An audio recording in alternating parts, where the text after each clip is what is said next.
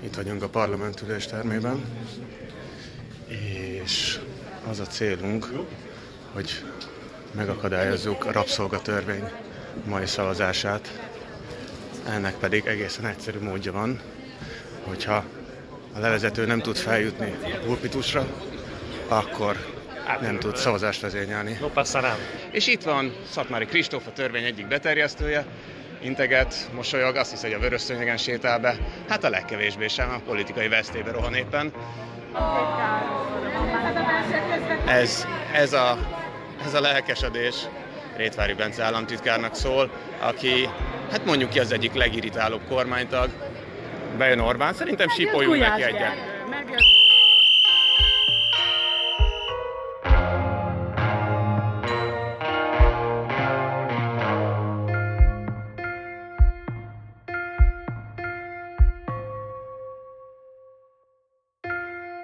Ez itt a Jognak Asztalánál, a Partizán két hetenként megjelenő jogi podcast műsora. amiben áttekintjük, hogyan építették fel az államhatalom szerkezetét 2010 után, és hogyan lehetne azt a jogeszközeivel megváltoztatni. A műsorvezetők pedig Molnár Noémi. És Kazai Viktor Zoltán.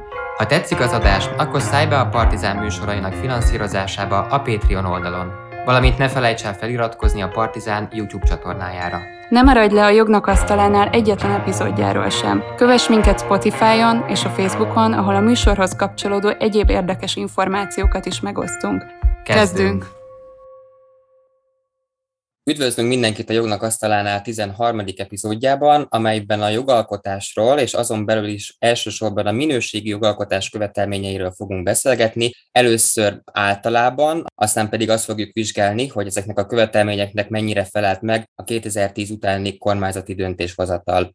A beszélgető partnerem pedig Drinóci Tímea, egyetemi kutató, oktató. Köszönjük szépen, hogy elfogadta a meghívásunkat.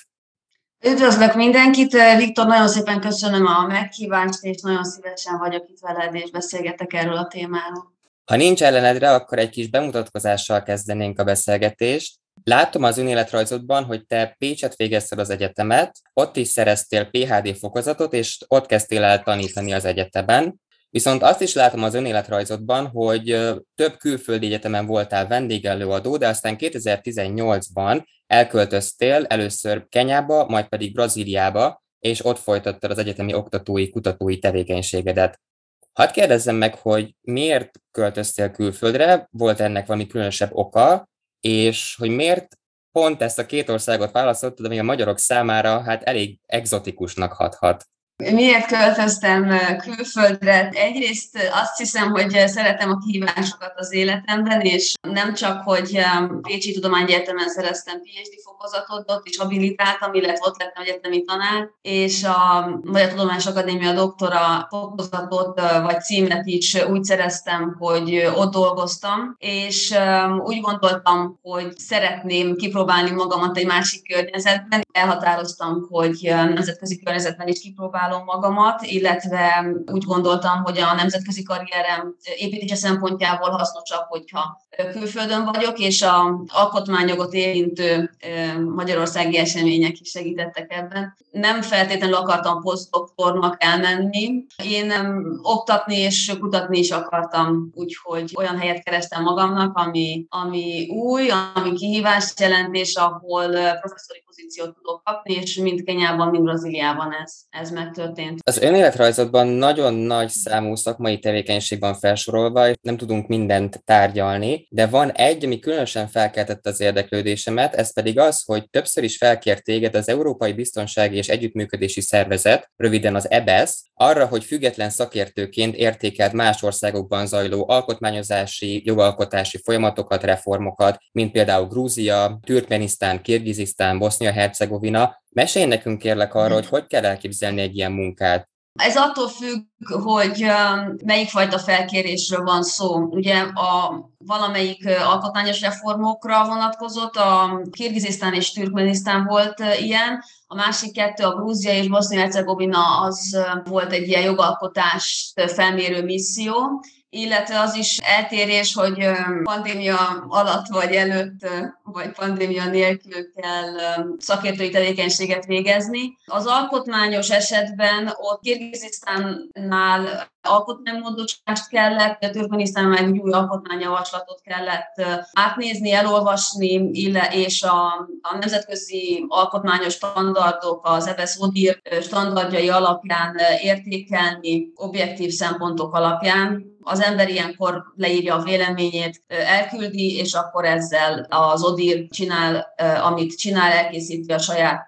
jelentését. Tehát ez egy, ez egy egyszerű ilyen saját irodákban elvégzett munka. Alkotás esetben ott nem így van. Grúziát vizsgáltuk még jóval a pandémia előtt, és ilyenkor is van egy irodában végzendő munka, amikor az ember megkapja az összes jogalkotásra vonatkozó jogszabályt, és azt elolvassa és nyilván megint ugye a, a figyelembe vendő demokratikus jogalkotást meghatározó standardok figyelembe vételével kialakít az ember magában egy véleményt, hogy milyen ez a jogalkotás, egyébként hogyan zajlik a, a szabályok szintjén, és hogy a szabályok mennyire vannak összhangban az elvárásokkal, tehát ezekkel a demokratikus jogalkotási elvekkel és akkor odautazik az ember Grúziába, az, az országba, amit éppen vizsgál, és ott találkozik az összes szereplővel, aki az adott állam jogalkotásában részt vesz. És akkor tőlük meg megtudja azt, hogy ők hogyan értelmezik a jogszabályokat, ők hogyan alkalmazzák, hogyan vesznek ténylegesen részt a jogalkotási eljárásba, mit tapasztalnak, mennyire valósulnak meg azok az elvek, amiket mi ugye keresünk, vagy amikre rámutatunk, hogy milyen erősségek vagy gyengeségek vannak. Tehát itt a minisztériumi alkalmazottaktól kezdve az ombudsmani hivatal, a közösségi elnöki, vagy ott az elnöki hivatal, a parlamentben az ellenzéki, a többségi pártok, a képviselőcsoportok, a különböző bizottságoknak a tagjai vagy elnökei mind ott vannak a megbeszélésen, és beszélgetünk velük, és ezt úgy tesszük, hogy még korábban összeállítunk egy kérdéssort, és mindenkinek nyilván ahhoz mérten, hogy mi az ő dolga jogalkotási eljárásban, ugyanazokat a kérdéseket tesszük fel, és mindig gyakorlatorientáltan kérdezünk, hogy, hogy megtudjuk, hogy persze szép a leírt szabály a jogalkotásról, de hogy ténylegesen az hogyan működik a gyakorlatban. És amikor ez mind megvan, akkor utána megint következik egy ilyen íróasztali munka, amikor a tapasztalataink alapján megfogalmazzuk a véleményünket, és akkor utána az ODIR, tehát az az iroda, az, az akkor elkészíti a végleges jelentést, amit visszaküld az adott országnak, és akkor ők megnézik, elolvassák és azt csinálnak vele, amit akarnak. Mert ugye ez egy szakértői vélemény, ez egy tanácsjavaslat, hogy hogyan lehet javítani a jogalkotási eljáráson, mik a hibák benne. És akkor ez volt ugye Grúzia, Bosznia-Hercegovina, az most történt pandémia alatt, itt ugye minden online ment, itt egy kicsit nehezebb volt a, hát nyilván a kommunikáció, és nehezebb volt a ténylegesen ugye a gyakorlatra, rá, hát rákérdeztünk persze, de azért online nem olyan volt, mint személyesen és itt amit nézzünk, vagy amire rákérdezünk, az az, hogy milyen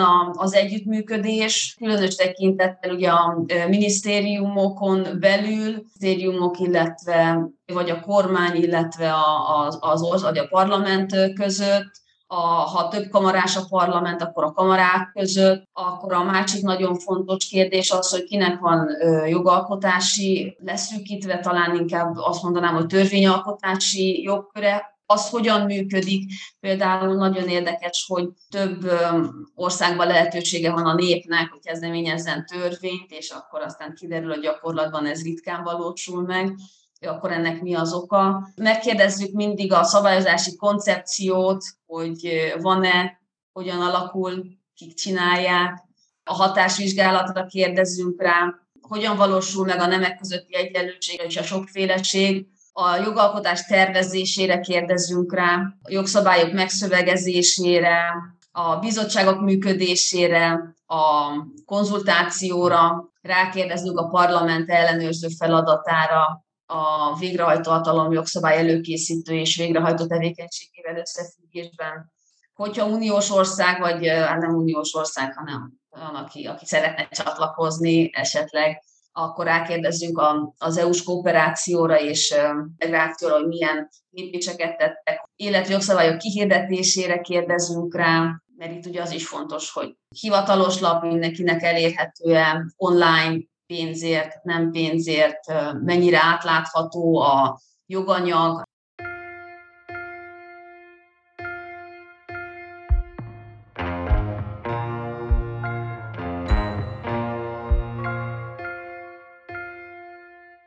Kérdezzük meg a miniszterelnököt, hogy mit Szabó Tíma, a párbeszéd frakcióvezetője, megpróbál beszédbe legyedni az úgynevezett miniszterelnök. Hát menjünk együtt. Jó napot kívánok, pártelnök úr! Lehet tudni, hogy mi fog történni most, meddig álljunk a pulpituson? Hát arra figyeljenek, hogy jogszabályokat olvassák előtt támogatja miniszterelnök úr azt a... Szívesen adok interjút önnek. A... Igen, Most éppen interjút ad. Jelzem, hogy 6000 ember nézi élőadásban van Orbán úr. Szívesen adok önnek interjút, csak úgy érzem, hogy most törvényt kell alkotnunk. Akkor... további szép napot kívánok neked, és foglal helyet.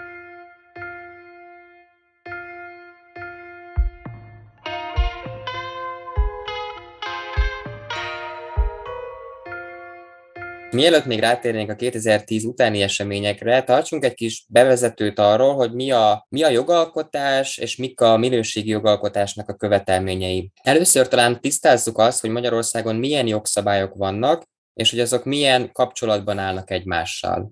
Szerintem most csak a, talán a pár legfontosabb jogforrásról kellene beszéljünk, és akkor az alaptörvényt említeném, mint az alkotmányt, a törvényeket, illetve a kormányrendeletet, a miniszteri rendeletet is esetleg. Ami nagyon fontos itt az a jogforrási hierarchia, ami lényegében azt jelenti, hogy az alacsonyabb szintű jogforrás nem ütközhet magasabb szintű jogforrásba, tehát törvény nem lehet alaptörvény ellenes, a rendeletek nem lehetnek ellentétesek a törvényel. Tehát nagyon egyszerűen és nagyon röviden.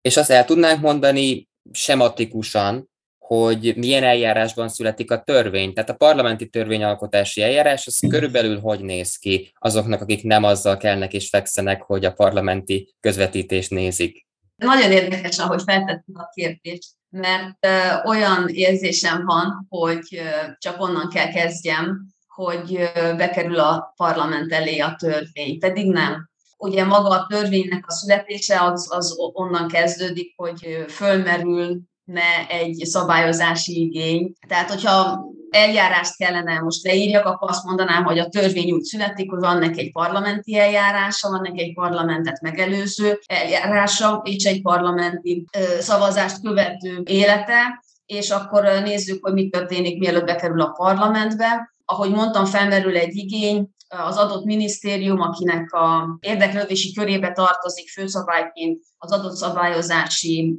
igény, az, az elkezdi, elkezd foglalkozni a tervezettel, elkezdi kidolgozni törvényjavaslatot, ha, amennyiben több minisztérium is érintett, akkor nyilván itt kell egy együttműködés, és együttesen kell kialakítaniuk azt a szöveget, amely aztán a kormány elé kerül, amely, hogyha elfogadja, akkor a kormány javaslataként kerül be a parlamentbe, mint törvényjavaslat. Ez egyfajta menete, de mivel sematikusan és leegyszerűsítve kell mondani, ezért azt hiszem, hogy ennyi talán elég. Még talán annyit, hogy még azben az előkészítő eljárásban nagyon fontos, és ezt nálunk előírják szabályok, ez meg egy másik dolog, hogy mennyire alkalmazódnak ezek a szabályok, hogy már ebben az előkészítő eljárásban el kell végezni az úgynevezett hatásvizsgálatot, illetve társadalmi egyeztetésre kell bocsájtani a törvényjavaslatot, Amennyiben ugye sematikusan ezek megtörténnek, akkor utána kialakul az egyeztetett javaslat, megy a kormányhoz, kormány azt mondja, hogy jó, legyen törvényjavaslat, és akkor bekerül a parlamentbe. Ahol ugye megint az a kérdés, hogy mi a tárgya az adott törvényjavaslatnak, és ott van, mindenki tudja, hogy többfajta bizottság van a parlamentben, van egy, amely kifejezetten jogalkotással foglalkozik, és elkezdi a törvényjavaslat életét a parlament, tehát meg elmegy, vagy elküldik a bizottsághoz, amely a téma érintett, és akkor ott a bizottság az nézi, átgondolják, megtárgyalják, erre vannak mindenféle határidők, és akkor a bizottsági szakaszon túl van, akkor ugye elmegy a plénum elé, ahol megszavazzák és amikor ez megtörtént, akkor utána az országgyűlés elnöke ugye aláírja, és utána elküldődik a köztársasági elnökhöz, aki szintén aláírja, vagy nem. Amennyiben nem írja alá, akkor, akkor ugye két ok miatt kerülhet erre sor, hogy azért, mert visszaküldi a parlamentnek újbóli megfontolásra, ezt szokták politikai vétónak nevezni, vagy pedig alkotmányossági aggája merül fel, és akkor elküldi az alkotmánybírósághoz, hogy az nézze meg, hogy az alaptörvénynek megfelelő szabályokat tartalmaz-e. És akkor a döntésektől függően legvégül, hogyha szerencsések vagyunk, akkor van törvény, és a magyar közlönyben kihirdeti. Annyival talán tudjuk akkor majd árnyalni a képet, hogy hogy néz ki a, a jogalkotás folyamata egy kicsit komplexebb módon vizsgálva, hogy felsoroljuk, hogy mitől lesz minőségi egy jogalkotási eljárás. Tehát amikor nem egyszerűen csak elfogadunk egy törvényt, ahogy esik úgy puffan, hanem betartjuk azokat a követelményeket, amelyek segítenek abban, hogy minőségi jogalkotási termék szülessen a végén. Mik ezek a követelmények? most ne akadjunk fel azon, hogy kinek mi a minőség, és azt hogyan tudjuk meghatározni, hanem inkább valóban, ahogy említetted, a követelmények felől közelítsünk, ugye csak tegyük fel azt, hogyha az a demokratikus jogalkotási eljárás követelményeinek megfelel a törvény, akkor mondjuk minőségi, de ezt a minőséget egyébként, minőségnek a meglétét viszonylag nehéz mérni. Magyarországon egyébként elkezdődött ilyenfajta kutatás, és egy kiváló könyv született a Magyar Jogalkotás minősége címmel, amelyet Sebők Miklós, Galdusek György és Molnár Csaba szerkesztett, és ebben a könyvben ők leírják egyébként hát a magyar jogalkotás minőségét, és kísérletet tesznek arra, hogy kidolgozzák azt, hogy hogyan lehet ezt a minőséget mérni. És ehhez használják ők egyébként azt, amiről én mindjárt most fogok beszélni, és amire rákérdeztél, hogy mik ezek a követelmények, és hogy milyen előírások vagy, vagy standardok biztosítják a jogalkotás magas minőségét. Ugye ez is kérdés, hogy mi akkor magas, mit jelent a magas minőség a jogalkotásnak. Valószínűleg azt jelenti, hogy az adott termék, mondjuk akkor a törvény, az hatékonyan képes az adott problémát úgy kezelni, ahogy kezelni kell egy alkotmányos demokráciában. Tehát a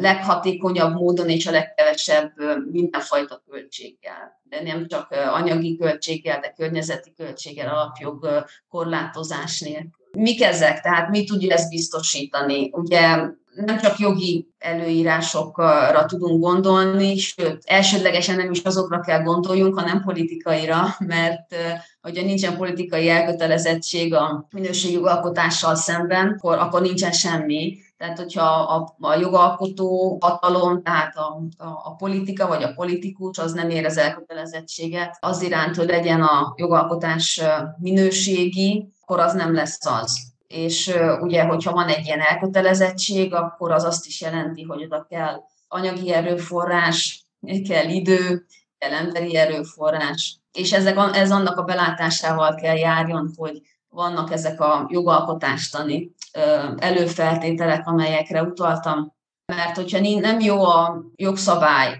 nincs jól előkészítve a törvény, akkor az, az nem fogja tudni azt a hatást elérni, amit neki el kell érnie. Ha egyáltalán az a cél a jogalkotónak, hogy, hogy azt a hatást érje el, amit egy társadalmi probléma megoldása megkövetelne. Tehát, hogyha nem nincs jól előkészítve a jogszabály, akkor egy olyan törvényünk lesz, ami, haték, ami nem lesz hatékony, a társadalmi probléma attól még megmarad, akkor azt a törvényt többször kell módosítani rövid idő alatt. Ha már hozzá kell nyúljak a törvényhez, amit most fogadtam el, az megint azt jelenti, hogy emberek dolgoznak rajta, tehát az emberi erőforrás megy, pénz megy, idő megy, a társadalmi probléma pedig ott marad hogyan lehet megfelelően előkészíteni a törvényt, úgy, hogy alaposan feltárják azokat a, az okokat, körülményeket, amelyek megkeletkeztették azt a társadalmi problémát, amit, amit kell szabályozni, és adekvát választ adnak arra a problémára. Tehát úgy mondjuk, hogy bizonyítékokon alapuló alternatívát választanak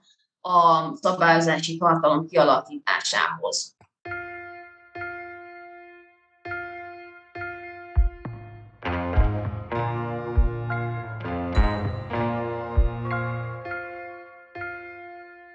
Kicsit most szitu van, Latorca János megpróbál feljutni az emelvényre, de hát ő lenne a mai levezető elnök. Megkísérelte, visszapattant. És sajnos János egy nagyon tisztességes úriember, de hát sajnos itt most nem tud átjutni. Kövér László valamit csinál, felállt vezényel a fideszeseknek, hopp, és közben cédulákat szórnak az lmp kollégák.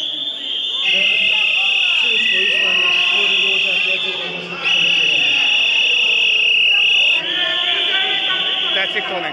Tetszik? Jó. Orbán úr, leállítja az ülést végre? Orbán úr, abba hagyja végre ezt a népellenes bűncselekményt?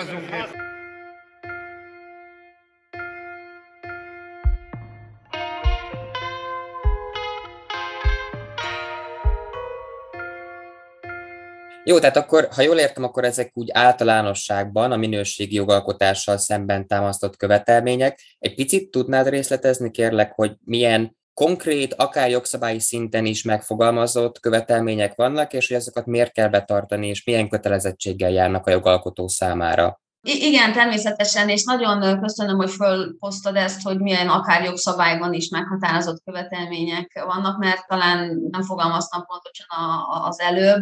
Tehát nagyon fontos, hogy mindezek ezek a jogalkotástani ismeretek, ezek tudatosak legyenek, és ezek leképződjenek szabályozásban is. Szabályozási szinten Magyarországon minden van, aminek kell lennie. A kérdés az az, hogy ezeket a szabályokat mennyire tartják be, most nem a, arról beszélnék, hogy Magyarországon ezek hogyan valósulnak meg, hanem egyáltalán hogy amire kérdeztél, hogy miért fontosak ezek. Tehát először is, amit mondtam, kell megfelelő előkészítés. Tehát kellene szabályozási koncepció, szabályozási változatok, hogy, hogy egyáltalán mit akar a törvény csinálni.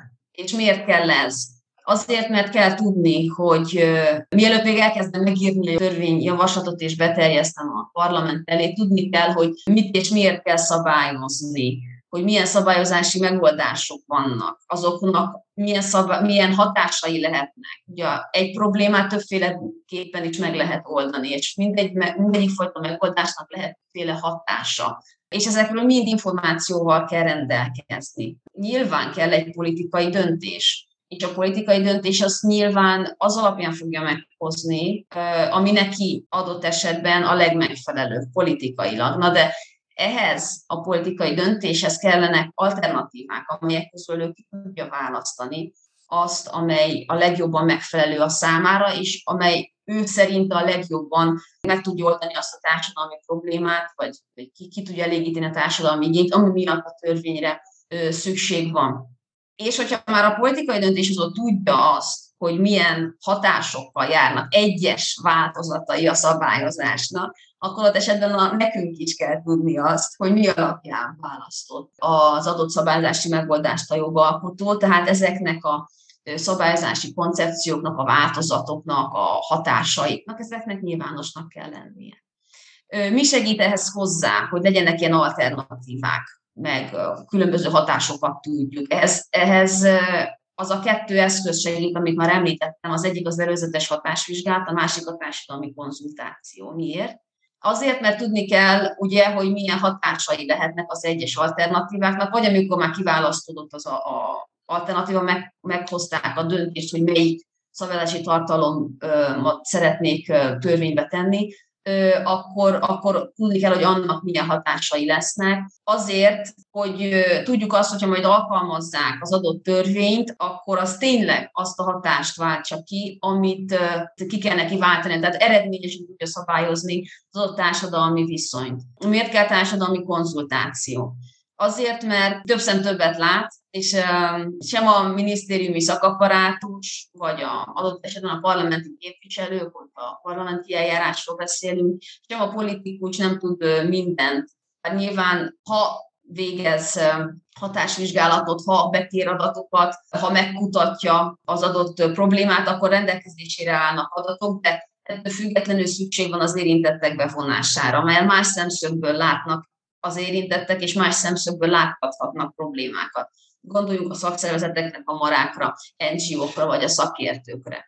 És szükséges az egyének bevonása is, mert ők is érintettek. Azokat kell bevonni az előkészítési szakaszba, akik érintettek lehetnek az adott törvény által.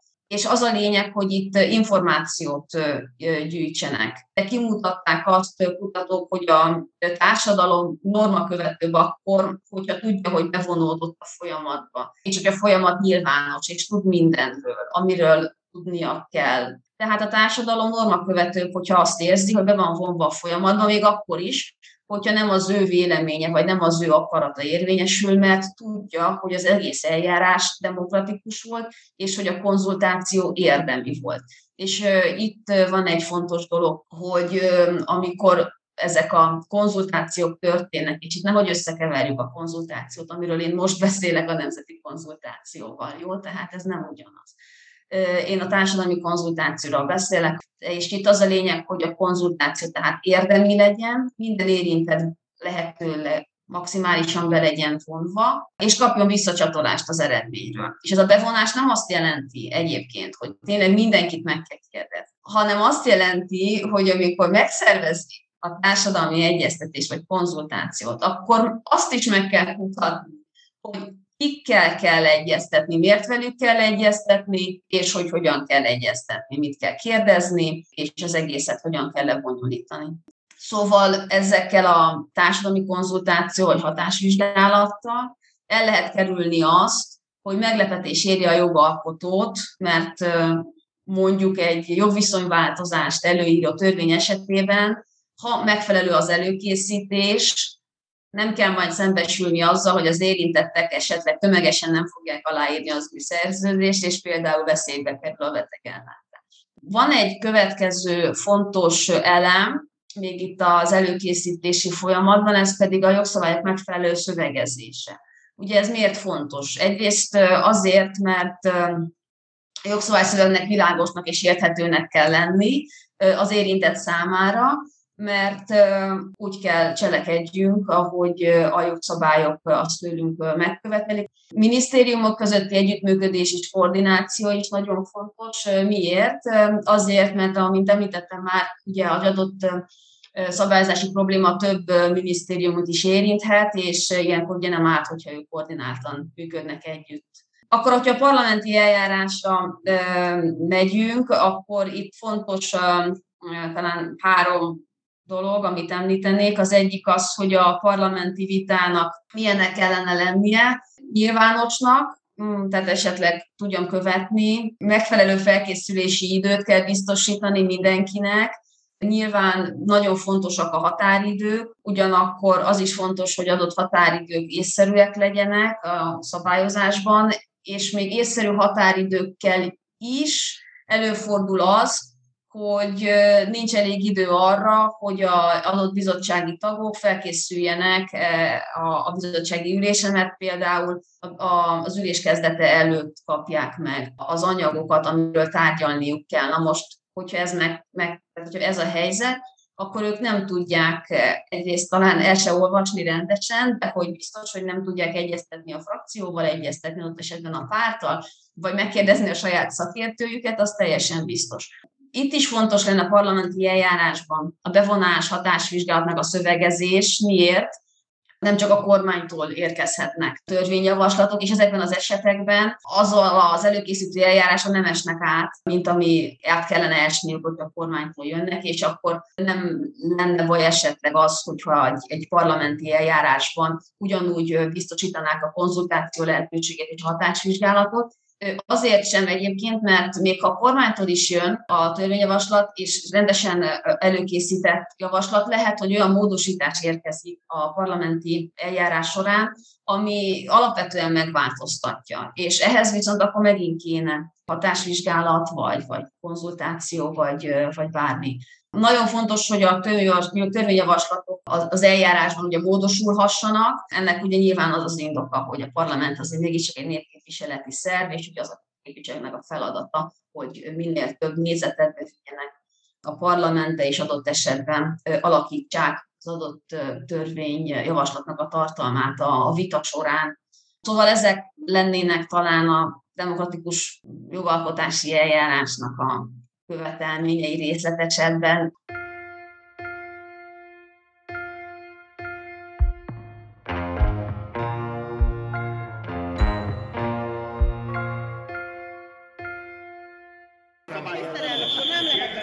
Most miért engem mutat? A propaganda miniszter el akarja takarni Nagyon jól szórakozik.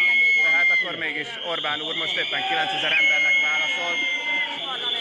Ergő, te régen egy rendes gyerek voltál, ide jutottál, tényleg?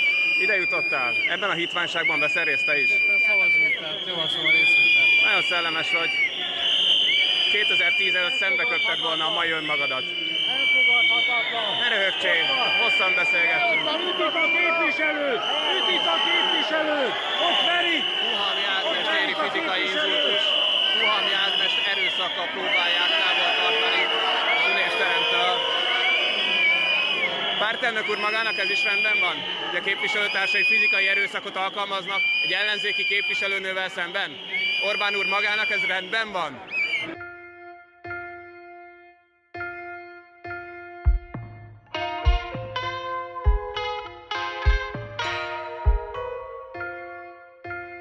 És javaslom, hogy térjünk át a 2010 utáni trendeknek a rövid elemzésére.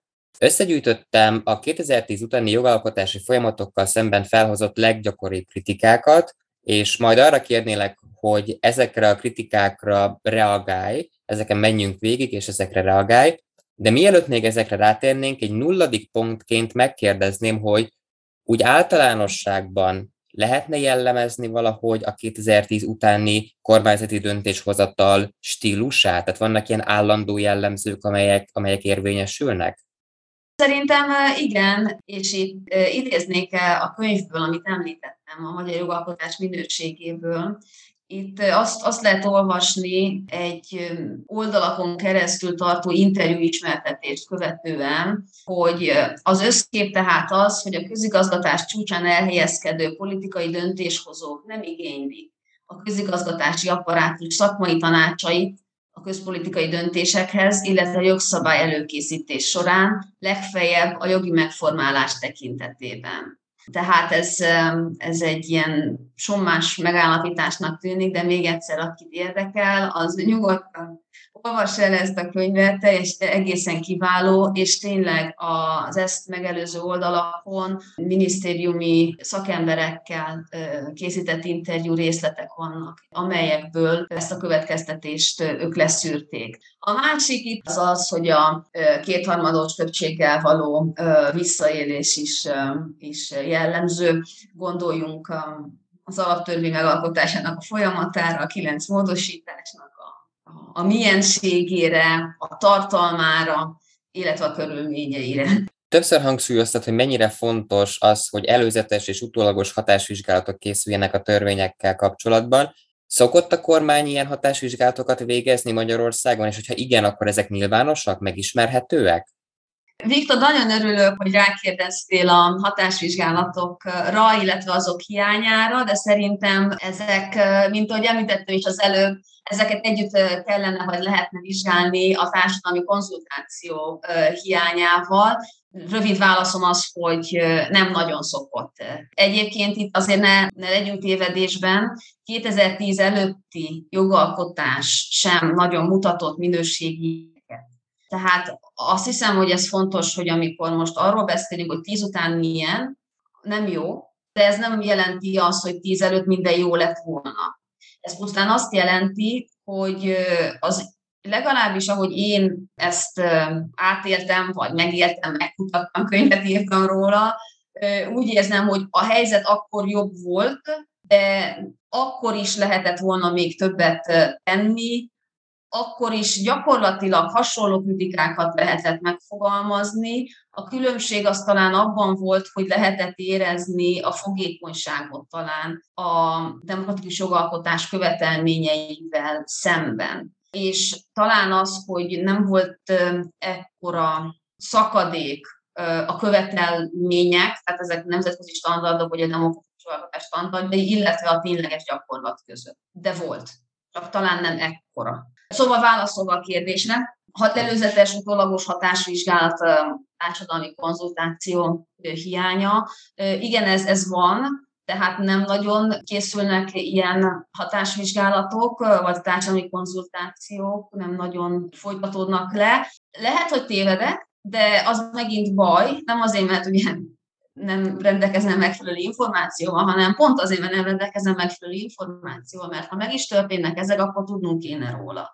Tehát nyilvánosnak kellene ezeknek lenniük. Amennyiben azt tudjuk, hogy vannak ilyenek, de azok titkosak, akkor ugye meg kell kérdezni, hogy mi alapján és miért titkosak, és van-e valós alapja a titkosításnak. Mert ahogy említettem, az államnak lehetnek olyan érdekei nyilván, amelyek nem teszik lehetővé az ilyen előkészítő dokumentumok megismerhetőségét. Ugyanakkor, ha már megszületett a döntés, akkor kérdéses az, hogy miért nem lehet megismerni az előkészítő dokumentumokat. Ettől eltekintve nem hiszem, hogy komoly előzetes hatásvizsgálatok készülnek, vagy akár utolagos hatásvizsgálatok. Gondoljunk csak az orvosi jogviszonyos törvényre. Ugye itt különféle határidőket határoztak meg, majd ezeket kitolták. A vészhelyzetre hivatkozással ugyan, de ha már ilyen reformot lehet hozni vészhelyzet alatt, akkor lehet, hogy a vészhelyzet nem egy hivatkozási alap arra, hogy miért nem, jó volt, miért nem volt jó az előkészítés, és miért kell határidőket kitolni. Ha határidőket ki kell tolni, az lehet, hogy azt jelenti, hogy, hogy nem volt megfelelően előkészítve. Nem tervezték meg jól a folyamatot mi történt? Ugye mindenki tudja, több orvos nem írta alá szerző, szerződést, tehát itt megint előkészítési hiány, vagy hiátus van. Tehát nem, volt, nem állt rendelkezésre olyan információ, hogy milyen hatással lesz a törvény majd azokra, akiket fog érinteni. Nem láttunk volna szerződés alá nem író orvosokat tömegével, nem kellett volna félni, vagy, vagy nem záródtak volna be osztályok, ha megfelelően elő van készítve. Kamara nem volt elégedett a saját bevonásával a, a döntéshozatalba, ugye akkoriban ezekről lehetett olvasni. Utalagos hatásvizsgálat. Ez lényegében, hát benne van a jogrendszerben, de nincsen. Utalagos hatásvizsgálatra pont azért lenne szükség, hogy aztán megnézzék, hogy egy adott jogszabály, amikor már hatályban van, működik, alkalmazzák, akkor tényleg azt a hatást érte el, amiről, amit reméltek tőle. És ha nem azt érte el, akkor ugye ez megint egy probléma, egy problémát keletkeztet, és akkor arra reagálni kell. És akkor ez egy ilyen inputot keletkeztet, egy újfajta jogalkotási eljárás, egy, egy módosítást fog eredményezni adott esetben, vagy új jogszabályt, vagy bármit. De ahhoz, hogy tudjam, hogy a jog az hogy működik, ahhoz meg kell mérjem, hogy hogy működik. Ez erre van valószínűleg hatásvizsgálat, de ennek a módszertana lényegében minimumra csökkent egy jó pár évvel ezelőtt, és nem vagyok biztos abban, hogy ezt ténylegesen végzik. Miért? Azért, mert minden felgyorsult, tehát minden gyorsan működik. Az előbb felolvastam ezt az idézetet a könyvből, tehát szakmai szempontok másodlagosak lehet utolsó helyen vannak, tehát nem érdek utólagos hatásvizsgálat, mert nem az a fontos, hogy adott problémára a jó választ adjunk, hanem adott problémára adjunk egy jó politikai választ, ami a politikai hatalomnak jó, ami még nem feltétlenül adekvát azzal, ami a, a, amit a probléma megkövetelne.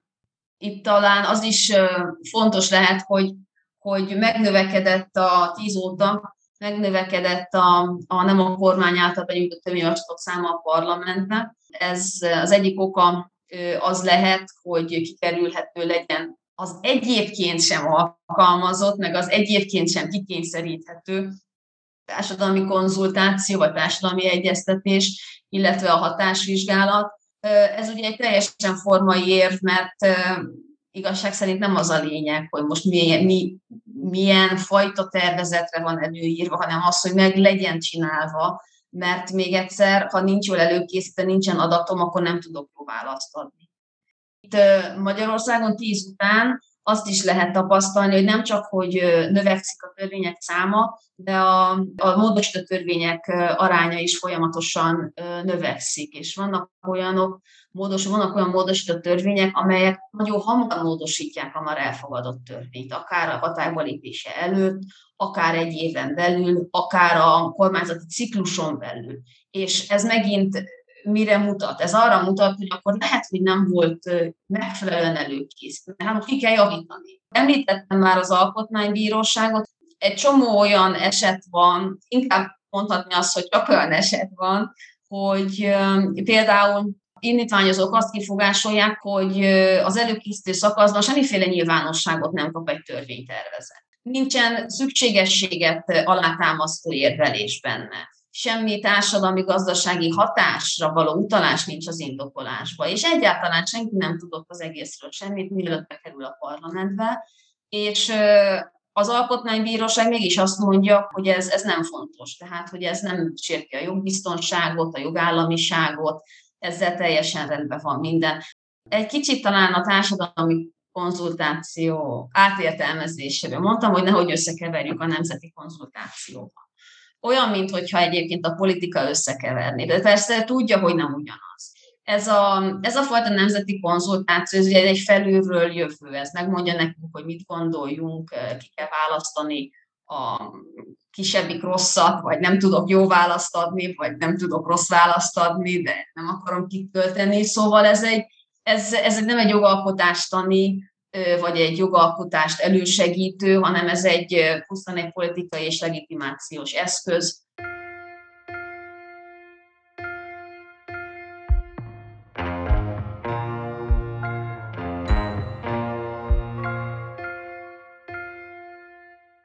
Jakab Péter beütközve a miniszterelnöki székben, nagyon helyesen. Hajrá Péter, csak itt tovább. Igen. Orbán pedig állít, mint egy faszent és akkor mindenki csapja le az utolsó betűket, hogyha van kedve hozzá. De azért mondjuk ki, ez nem az ő napja. Ez nem az ő napja, most kezdődik az út a hosszú lejtő lefelé.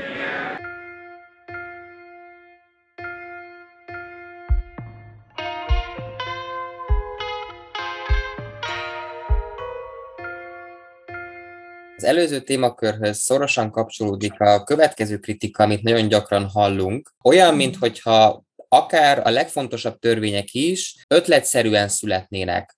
Ugye egyszer csak értesülünk arról, hogy a kormánynak volt egy ilyen döntése, hirtelen benyújtják a parlamentbe, a parlament néhány nap, vagy esetleg néhány hét alatt elfogadja, és szinte senkinek, a jogalkalmazónak, a bíróságoknak, a hatóságoknak, a polgároknak nincs ideje erre felkészülni. De mennyire látod ezt a tendenciát, hogy egy ilyen nagyon gyors, nagyon kapkodó jogalkotás jellemzi a 2010 utáni kormányzatot?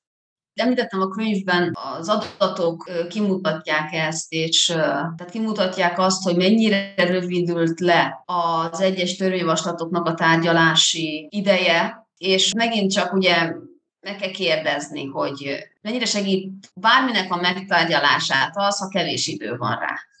Tehát ennyire egyszerű a kérdés. És hogyha látjuk, hogy nagyon kevés idő van bármi megtárgyalására, akkor jogosan merül fel az igény, hogy ott nem volt rendesen megtárgyalva, kibeszélve, az álláspontok nem tudtak ütközni. Például szövetkezeti hitelintézetek integrációja törvény esetében.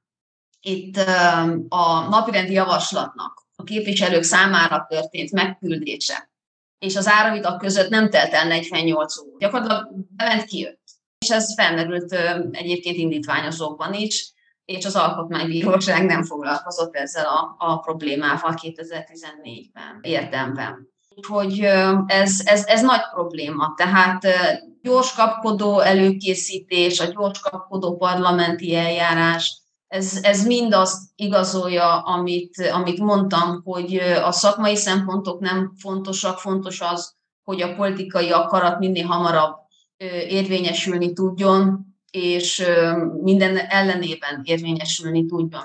Nagy a nyomás valószínűleg a minisztériumi alkalmazottakon, nincs megfelelő idejük arra, hogy megfelelően előkészítsék, megkutassák, megfogalmazzák a tervezeteket adott esetben elkészítsék a, a fontos és a kapcsolódó végrehajtási rendetet a törvényhozási eljárásoknak, törvényhozásban aztán gyorsított eljárások vannak. Nem biztos, hogy indokolt esetben. Nincs érdemi vita, ugye az előző példám is erre vonatkozott. De az egyetemek privatizációja is itt ide kapcsolódik. Akkor még a PTN voltam, elmondások alapján 20 december végén még, még senki nem tudott semmit arról, hogy január elején már minisztériumba kell menni az egyetemi vezetőknek, hogy ott megtudják, hogy kérniük kell a, a modellváltást. És amikor ugye egyetemekről van szó, talán fontos a bevonás, az érintettek bevonása a folyamatban, és a PT esetében ez úgy történt,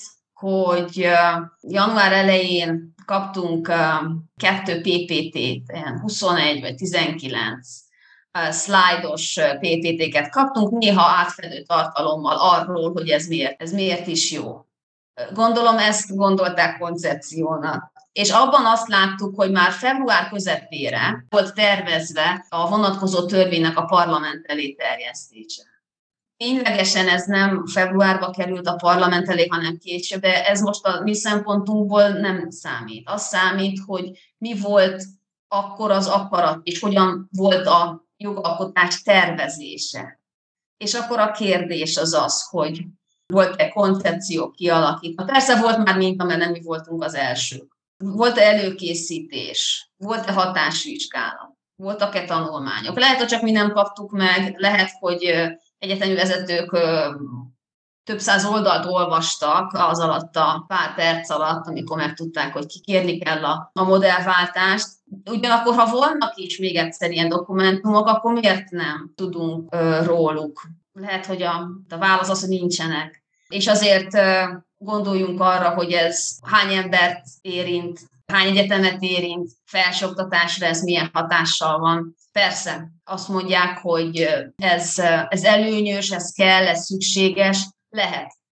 De akkor hol vannak azok az adatok, amelyek ezt bizonyítják? Hatásvizsgálatok, vagy koncepciók, alternatívák. Most az előválasztási kampány során újra felberült az a régen hangoztatott kritika, hogy a Fidesz a kétharmados parlamenti többségével visszaélve nagyon sok olyan törvényhozási tárgykört szabályoz a sarkalatos törvényben, vagy egyenesen az alaptörvényben, amely egyébként a mindenkori kormány többség hatáskörébe tartozna. Szerinted ez mennyire állja meg ez a kritika helyét? Tényleg mondhatjuk azt, hogy indokolatlanul sok kérdés van kétharmados többségben szabályozva? Itt ugye az a kérdés, hogy miért alakult nálunk az ki, hogy vannak olyan dolgok, amiket kétharmados többséget kívánó törvényben kell szabályozni. Ugye ennek az indoka az az volt eredetileg, és most hagyjuk, hogy ez most egy helyes indok, vagy nem helyes indok, vagy kellett volna, nem kellett volna, az a lényeg, hogy ez most van. Tehát úgy alakult ki, hogy azokat kell kétharmadba tenni, amik fontosak vagy azért fontosak, mert megvédik az egyént az állammal szemben, vagy mert az egyénnek valami jogot adnak, választójog például, és hogy ebben mindig legyen egyetértés, tehát lehetőleg minél több politikai erő ebben értsen egyet. Kétharmad, amikor ugye rendszerváltozás után ez a koncepció erre vonatkozóan kialakult, egy olyan, olyan többséget jelentett, amit nehezen lehet elérni. És lehet, hogy az is feltételeződött, de ezt nem tudom, hogyha mégis, hogyha elérődik, akkor mégis demokráciában vagyunk, és akkor azért nyilván lesz egyfajta politikai ilyen, ilyen önkorlátozás, hogy azért mégis hiába van nekem kétharmadom, ott van az az egyharmad is. Tehát, hogy csak a legfontosabb kérdéseket kell a kétharmadba szabályozni, ami nagyon-nagyon fontos a demokratikus jogállam vagy alkotmányos demokrácia szempontjából. Na most a kérdés az az, hogy például egy olyan kérdés, ami gazdaságpolitikai, vagy tudom, családpolitikai, adónyugdíjrendszert érintő kérdés, ezt mennyire veszem fontosnak, Mondhatom azt, hogy ez nagyon fontos, és be kell tenni kétharmadba, persze bármit mondhatok. Ugyanakkor gondoljunk arra, hogy kormányok jó esetben jönnek, mennek, és lehet, hogy meg kellene adni a szabadságot nekik arra, hogy úgy szabályozzák ezeket a dolgokat, ahogy jónak látják. Tehát szabadságot kell nekik adni, hogy adott esetben egy másfajta családpolitikát, másfajta adó, gazdaság, stb. politikát folytassanak, és ez nem lehetséges akkor, hogyha beteszek mindent kétharmadban. Az biztos, hogy nem jó, hogyha, bár ezen is lehet vitatkozni, de ugye a kialakult koncepció szempontjából választási rendszer, akkor az, az kétharmaddal kell, mert az nagyon fontos, az egész demokráciának az alapja, hogy tényleg legyen széleskörű egyetértés, ne kormányról kormányra változtassák meg. Tehát ha így nézzük, akkor azt lehet mondani, hogy tényleg csak az legyen már a kétharmados törvény szabályozási tárgyköre, ami ténylegesen fontos a, a társadalmi együttélés, a demokrácia, a jogállam alapjogok védelme szempontjából.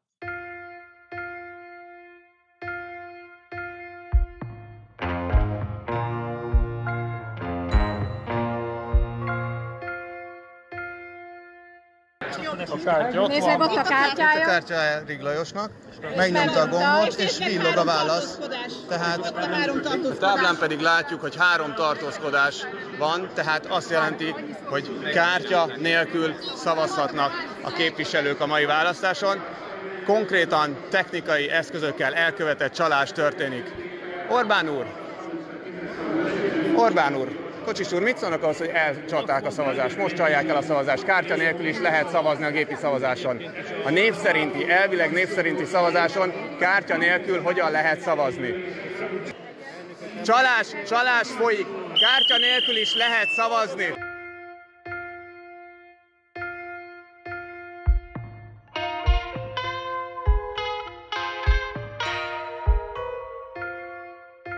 Elég sokat beszéltünk a minőségi jogalkotás követelményeiről, és arról is, hogy ez a gyakorlatban nem nagyon érvényesül.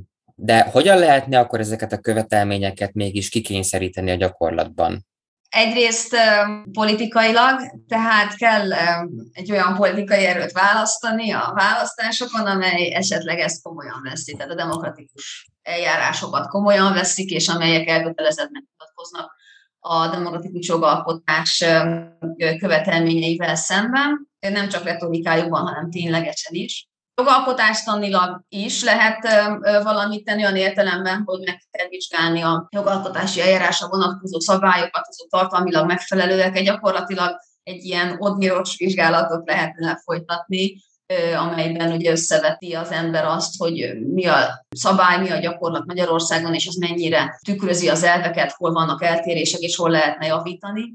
Jogilag ezen kívül még az alkotmánybíráskodással, most Magyarországon ez ugye nehéz, de ha hozzáállás megváltozna, ami szerintem nem fog, van lehetőség arra, hogy az alkotmánybíráskodás az kikényszerítse a jogalkotás demokratikusságát, vagy egy minőségibb jogalkotást.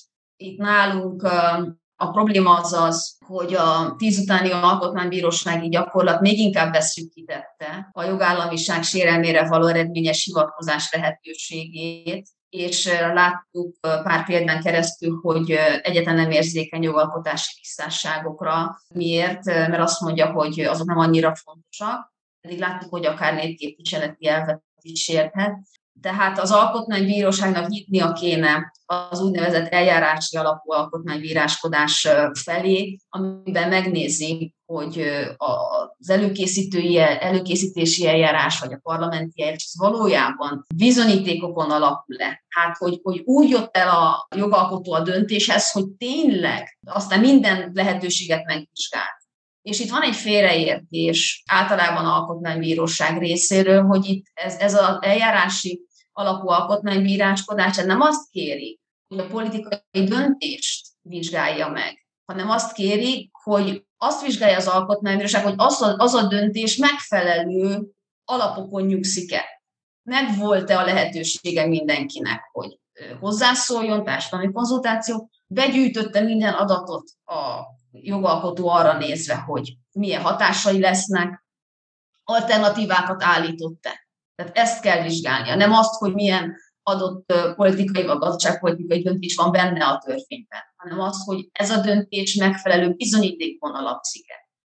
És akkor van egy ilyen társadalmi komponens is, hogyan lehet kikényszeríteni, nem igazán kikényszerítés, hanem, hanem talán előre vinni a követelmények betartását, Itt ugye a társadalmi tudatosság emelése, a demokratikus értékekre való nevelés lehet fontos, illetve az ismeretterjesztés, a, a tudománynak a szerepe, tehát ez a tudományos ismeretterjesztés adott esetben az, amit most te csinálsz.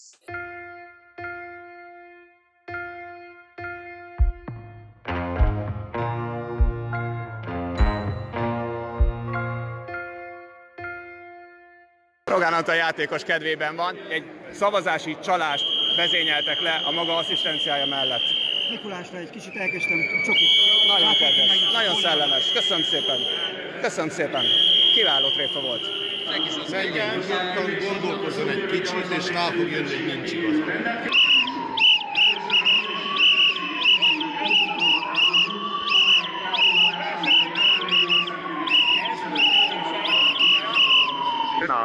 Örülök, hogy a modern technika vívmányait ilyen korszerűen sikerül alkalmazni. Csak az nagyon örvendetes. Ha valaki epilepsziás rohamot kap a nézők közül, akkor az Kósa Lajos felelőssége lesz, de térjünk vissza az úgynevezett miniszterelnökhöz. Továbbra is büszke a rabszolgatörvényére? Áder úr, ez magának nagyon kellemetlen.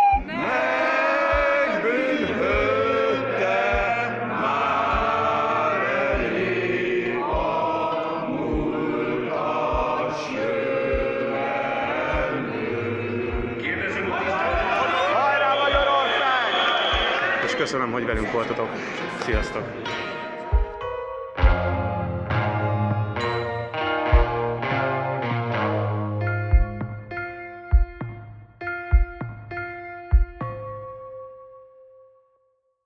Ez volt a Jognak Asztalánál, a Partizán jogi podcast műsora. Ha tetszett az adás, akkor szállj be a Partizán műsorainak finanszírozásába a Patreon oldalon, valamint ne felejts el feliratkozni a Partizán YouTube csatornájára. Ne maradj le a jognak asztalánál egyetlen epizódjáról sem. Kövess minket Spotify-on és a Facebookon, ahol a műsorhoz kapcsolódó egyéb érdekes információkat is megosztunk. Várunk vissza két hét múlva egy újabb epizóddal.